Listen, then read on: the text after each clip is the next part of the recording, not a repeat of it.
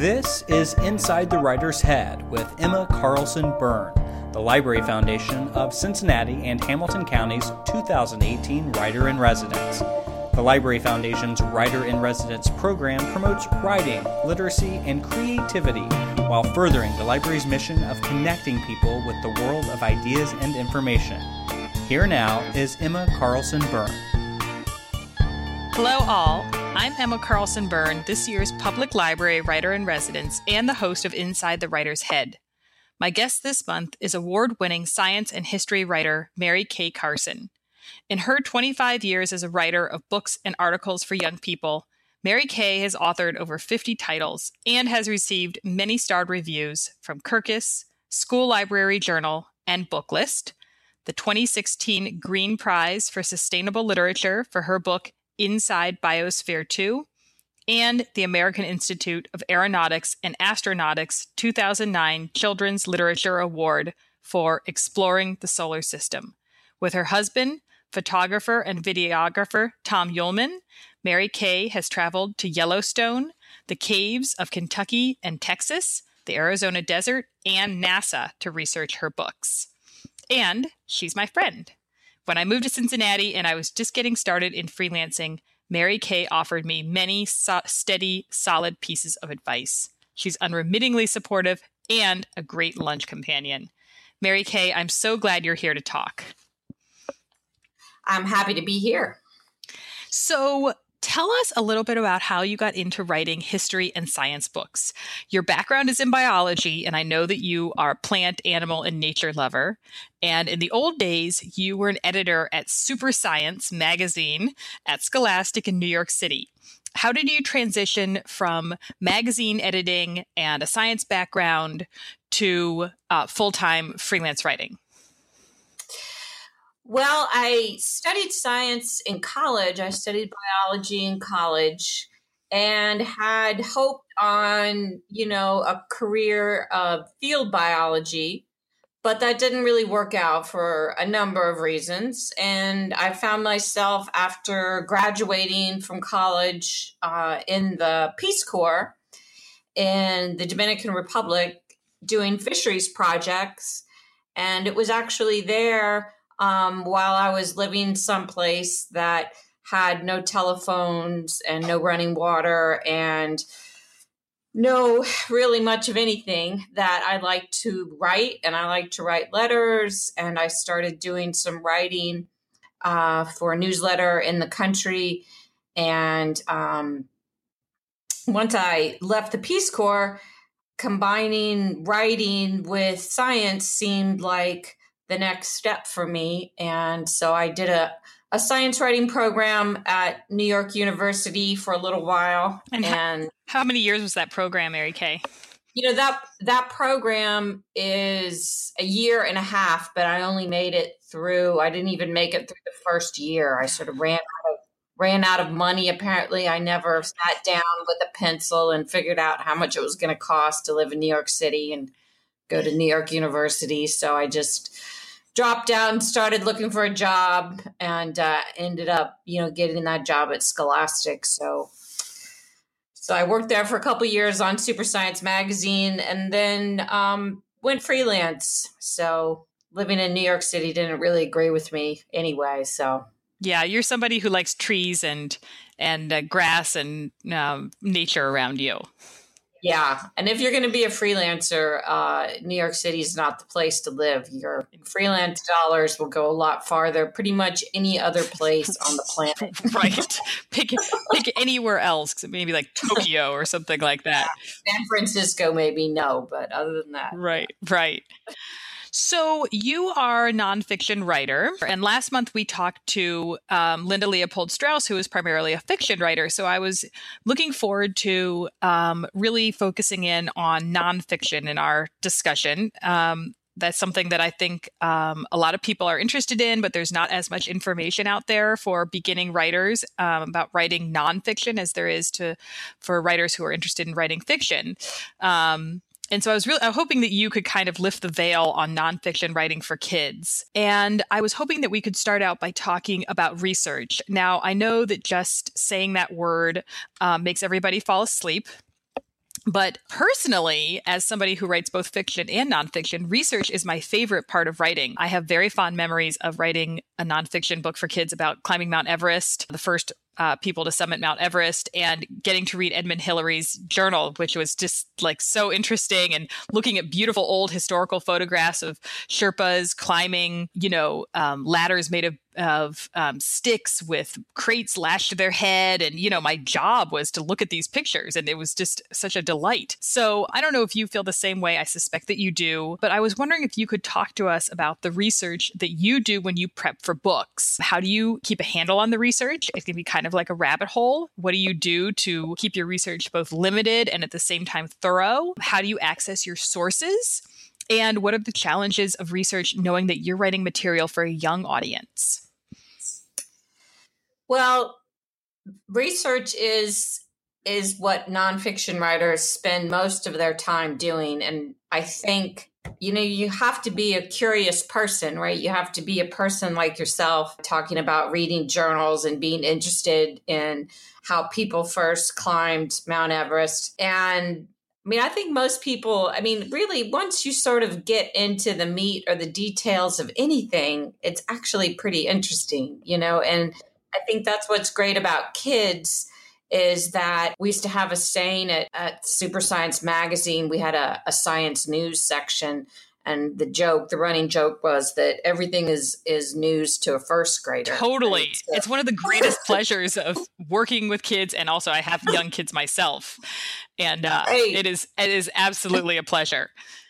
Right. So you know maybe you say the wright brothers to a grown up and they already have sort of in their head a bunch of ideas about who the wright brothers were and what they did but for a kid it's all brand new and you know, the story of two brothers who argued day and night and, you know, tried to fly gliders on beaches in the Carolinas in the middle of the summer wearing three piece wool suits, you know, is hilarious and interesting.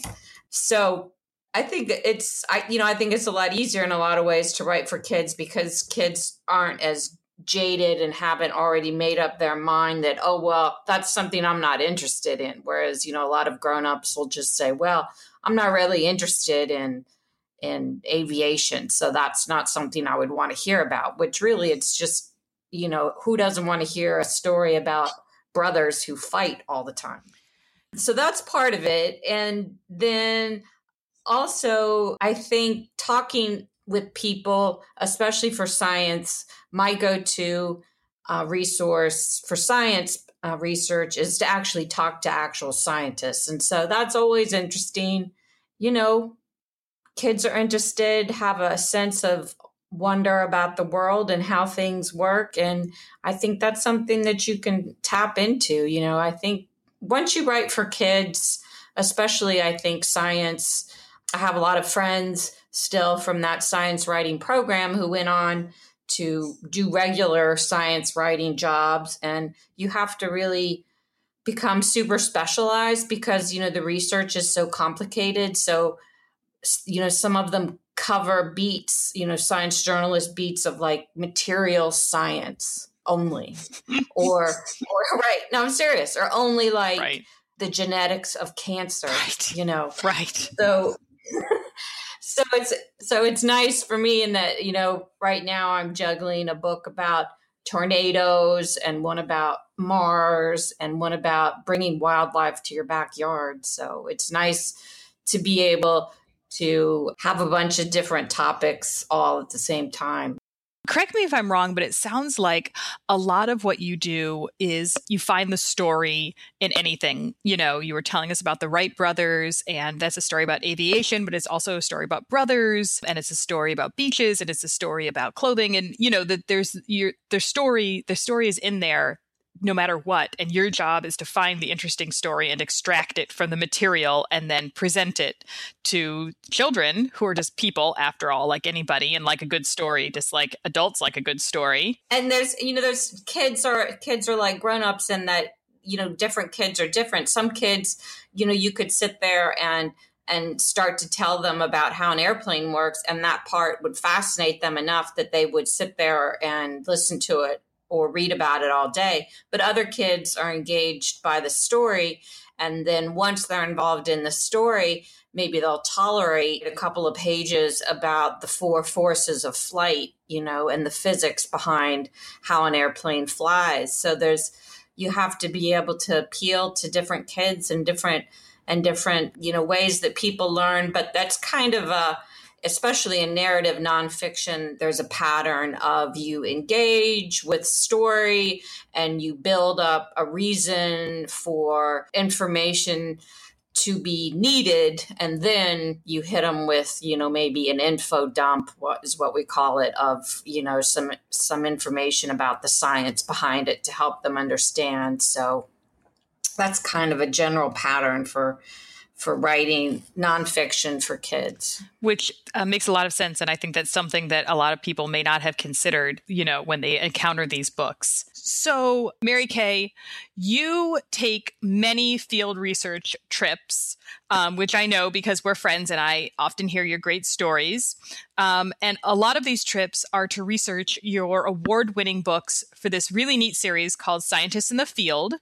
Um, this scientist in the field series is um, fairly self-explanatory. You go out with scientists in the field and you follow them and shadow them and watch them do the, their work and then you explain this work and explain what they're doing in the book to kids. Is that is that about right that's about right. So I was hoping that you could talk to us a little bit about field research. I mean, most of my research happens at my desk, and although it's interesting, I'm not actually like getting out in the field. So tell us about how field research is different than you know desk research and tell us your when you are out there with the scientists, what are your goals as a writer? What is your sort of, you know, your writerly goals? And if you could then tell us one particularly memorable field research experience. And I had to say that it's actually a false question because what I really want you to tell us is a story I already know that I'm hoping our listeners will know, which is the story of the Bat Cave which is one of my favorite stories. So obviously you can say any story you want, but that is my favorite story, and I'm hoping you'll tell that. So um, when I go out with a scientist to I, i'm pretty much just there to tag along so i try i don't really like it to be something false like you know i want you to go and show me around your lab no i, I want it to be like you're going out to to look for gila monsters doing telemetry, looking for Gila monsters that have been tagged with radio tags. So I want you to tell me when you're going to do that, and I'll meet with you, and then I'll just go along and tag along. So I prefer something like that as opposed to something set up. So, and I mean, and that's, you know, that's what's fun. And so sometimes it, I mean, it also it can become a logistical nightmare, say, because, for instance, we did a book called The Park Scientist, which was about science projects in three different national parks in Saguaro, in Yellowstone, and in the Great Smoky Mountains. And it was two different science projects in each of the parks. So that meant six different projects.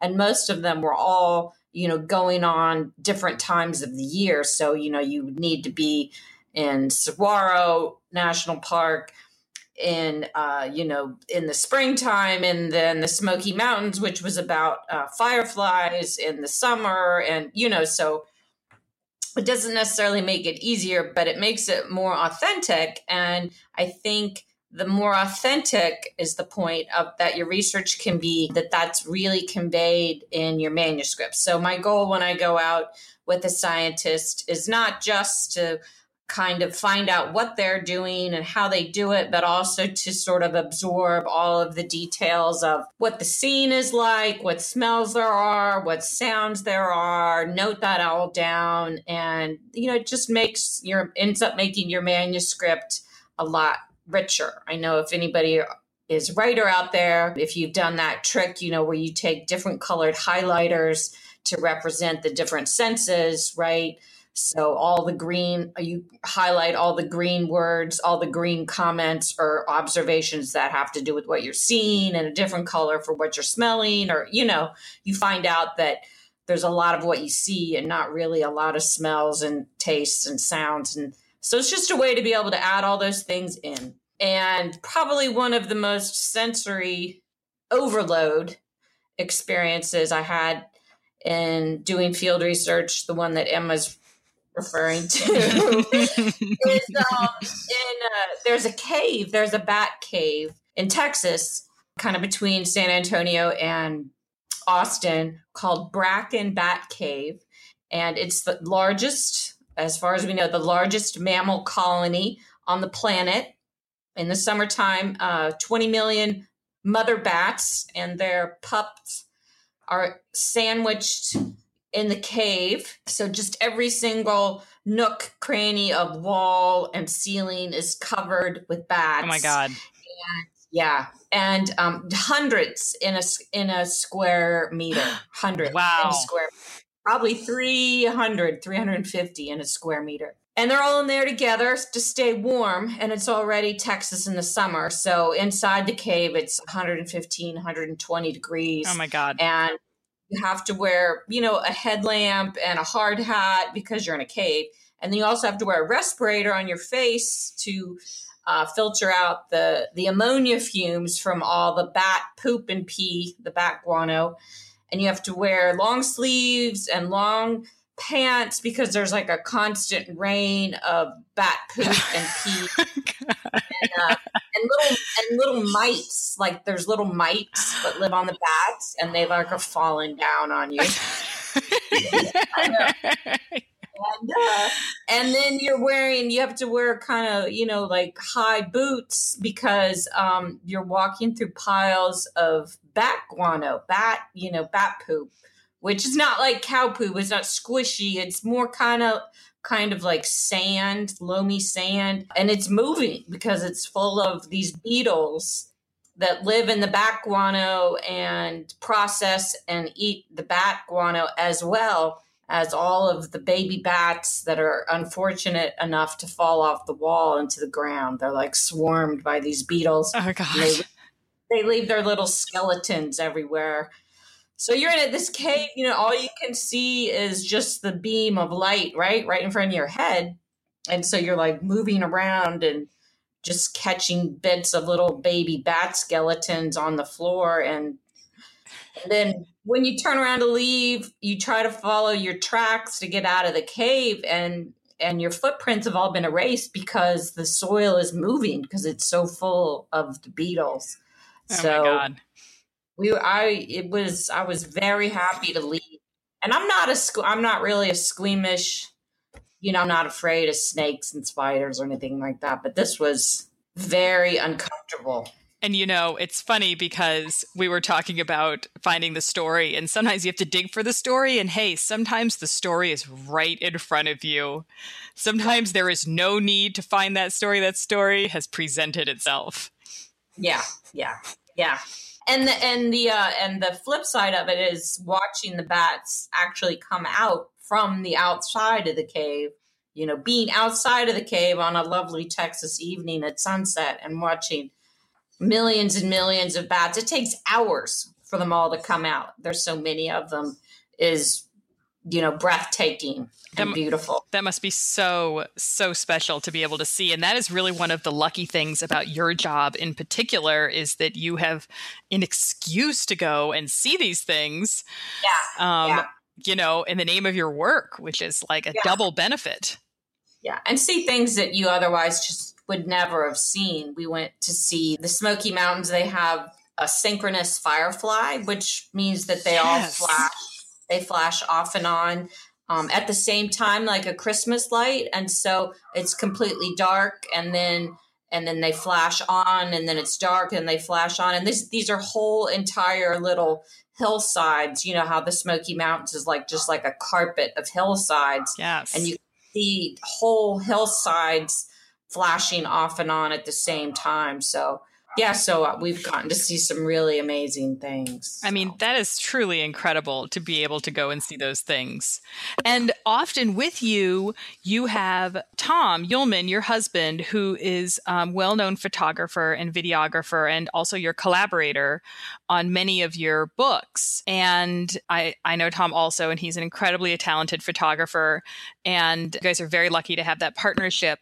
Can you talk to us a little bit about collaborating with a photographer?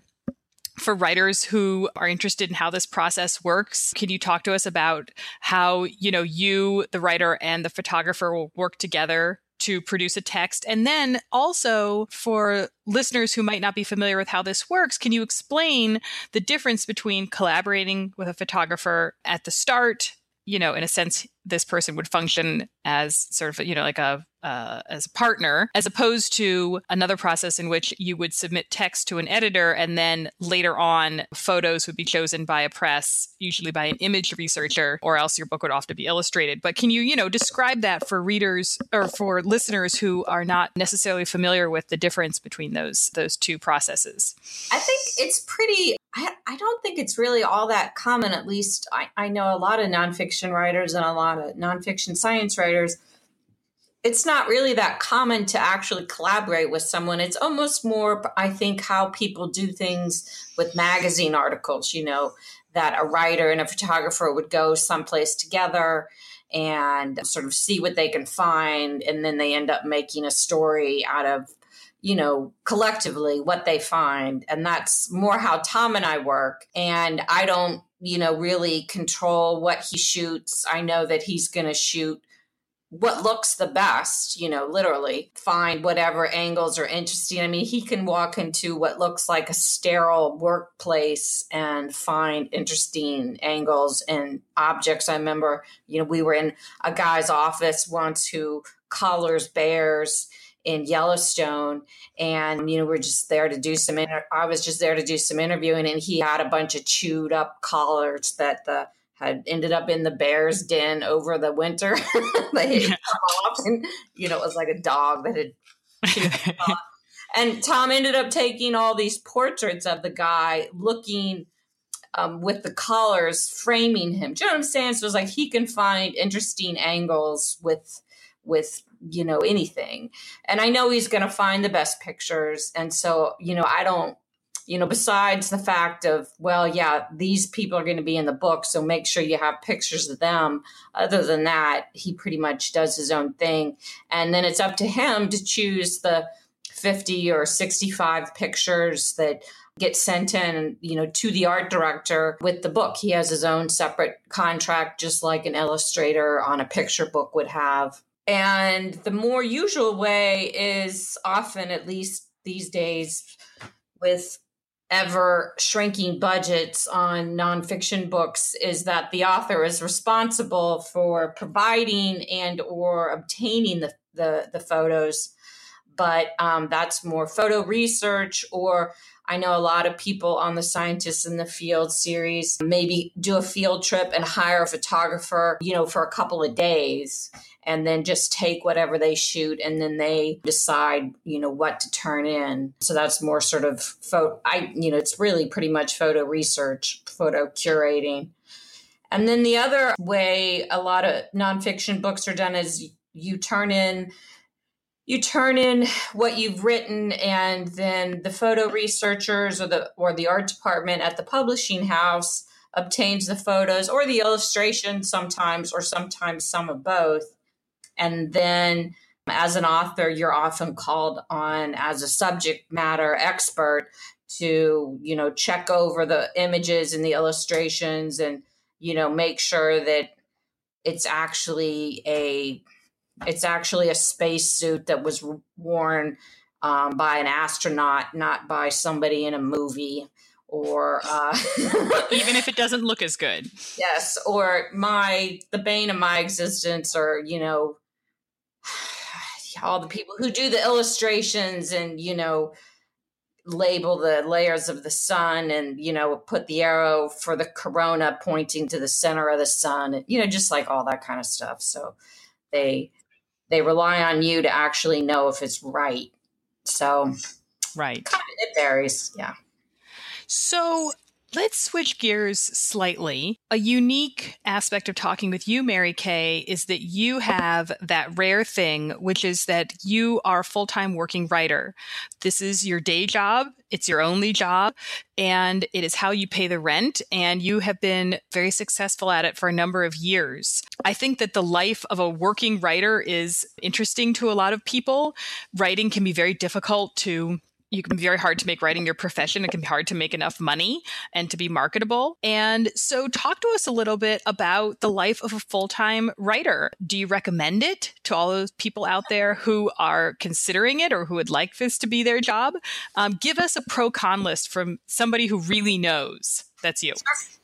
Well, you are somebody who really knows as well, Emma, and that's we we're talking about that this is interesting that you are the writer in residence because I consider you very much to be a working writer, not necessarily, you know, someone who writes in his or her free time or, you know, has produced, you know, two novels over their career. And if people in the library look around the library um, most of those books were probably written by working writers uh, as opposed to novelists or you know I'm not really sure what.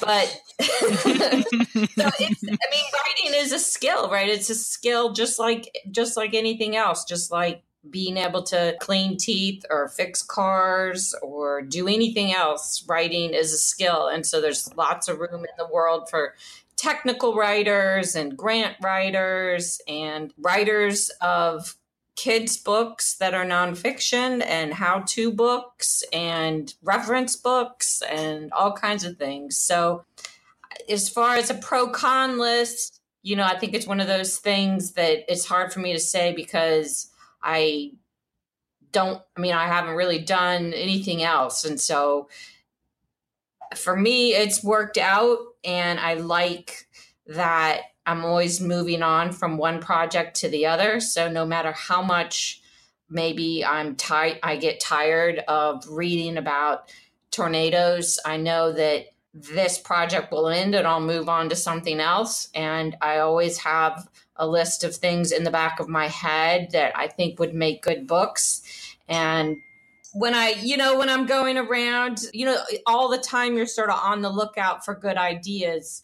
And I was listening to a play uh, the other day, and I was, and part of the story in the play made me think, oh, that would make a really good, that would make a really good children's book, right? And I'm sure you have the same experience. It's as far and so it suits me temperamentally in that you're always moving on to other things. There's always new things to learn. It's difficult because you know you are you are your boss you are your secretary you are your tax accountant you are your scheduler you're your driver you're your everything. And so sometimes it can feel kind of lonely and uh, you don't have anyone to blame but yourself when things go wrong. So you uh, you know the thing I missed the most I think when I left Scholastic was not having an IT guy that I could call. You know, oh my God, I'd give anything to have like an IT person I could call some days and say, "Oh, come and fix my computer problem." And you know, the money is not steady, and sometimes it's good and sometimes it's bad. So if you're a person who craves stability, I would say it's not the job for you. But if you're someone who is easily easily gets tired of something and is always sort of has that that nagging feeling of wow is this really the best? Is this really as good as it can be? then then it is good because you make your own path you know? So i don't know yeah. Well, and I obviously completely agree. um, it's living a similar kind of life. And, yeah. you know, that leads us into the next question, which is what are you working on now? And what are you looking forward to working on, you know, in the near future? What are some future goals you might have for yourself? And uh, what interesting projects do you have lined up? Well, one thing about writing books um, in particular, as opposed to magazine articles or other kind of projects, is that they're they come and go, and they always are in different stages, right? So I have books that I've written and have been on people's desks for months, and so then they come back at different stages for editing or to have things fact checked. So I have a number of books. Um, I have a book about weird animals that you know, I'm working on. We've got some problems about whether Suriname toads are actually frogs or toads and things like that. and uh, and I have a tornado, a book about a tornado scientist book for a scientist in the field that's about this amazing woman at Purdue, Robin Tanamachi, who's this amazing um, tornado scientist that is being edited. So I'm sure it'll come back. And I'm also starting a big project that's about bringing wildlife to your backyard, how to save animals right in your own backyard by providing homes and food and habitat for them. That sounds great. Yeah. So that's I get to spend we get to spend the spring and summer making hummingbird feeders and toad abodes and lizard condos. So um so those are a couple of the projects we've got going on. And as far as uh, Pie in the Sky projects, I've been trying to write some picture books, which I haven't had much success selling, but I yet. Have, uh, yet, but I have recently signed with an agent, so hopefully that will help. And I'm really hoping to see some of those in print with gorgeous illustrations by a fantastic artist sometime in my life. that sounds wonderful. I know, wouldn't that be nice? Yeah, that sounds great. So we'll see what happens. So, Mary Kay, I have a final question for you. You have six words, no more. Give a piece of advice to all the aspiring writers out there in six words, no more. You can use less. Okay. Am I allowed to explain it before I say the six words or yes. not? Oh, okay. by all means. Okay. When we were talking about freelancing and uh, the pros and cons, and that everything depends on you, I feel like one benefit of benefit or curse maybe of being a freelance writer is that you really to be um, to to productively use your time and to actually have progress and make progress. I know this is something especially new writers start uh, struggle with a lot is trying to make time for writing and trying to feel like they are making progress with their writing. Is that you have to really um, learn how you as a person work and what motivates you and be honest with yourself about that no judgment. If if you wanna, you know, if you wanna write a best selling book, then you know probably um, medieval poetry is not what you should. Try. No, wait, hold on, hold on. My medieval poetry manuscript is almost finished. so just think before you speak. Go ahead. And so my uh, six words of advice is know why you write use that. Know why you write. Use that. That is brilliant. It's that's very philosophical, also, Mary Kay. I, I think I need to write it down myself and ponder that a little bit. Writer, know thyself. it's even more philosophical and with thy in it, which is great. Mary Kay, I am so glad that we could talk today. Next month, we'll have Terry Robida on. She's a senior editor at American Girl Publishing, and she'll talk about creating books for the toy empire. For the Cincinnati Public Library, I'm writer in residence Emma Carlson Berne. Thanks for listening to this episode of Inside the Writer's Head. Special thanks to the Library Foundation for funding the Writer in Residence program. You can meet Emma at various events throughout the year or at open office hours on the third Saturday of every month from 10 a.m. until noon at the Corryville Branch Library. Learn more by visiting cincinnatilibrary.org slash writer in residence. Don't forget to subscribe to this podcast so you don't miss future episodes and leave us a review. It helps other book lovers find us. Thank you for listening.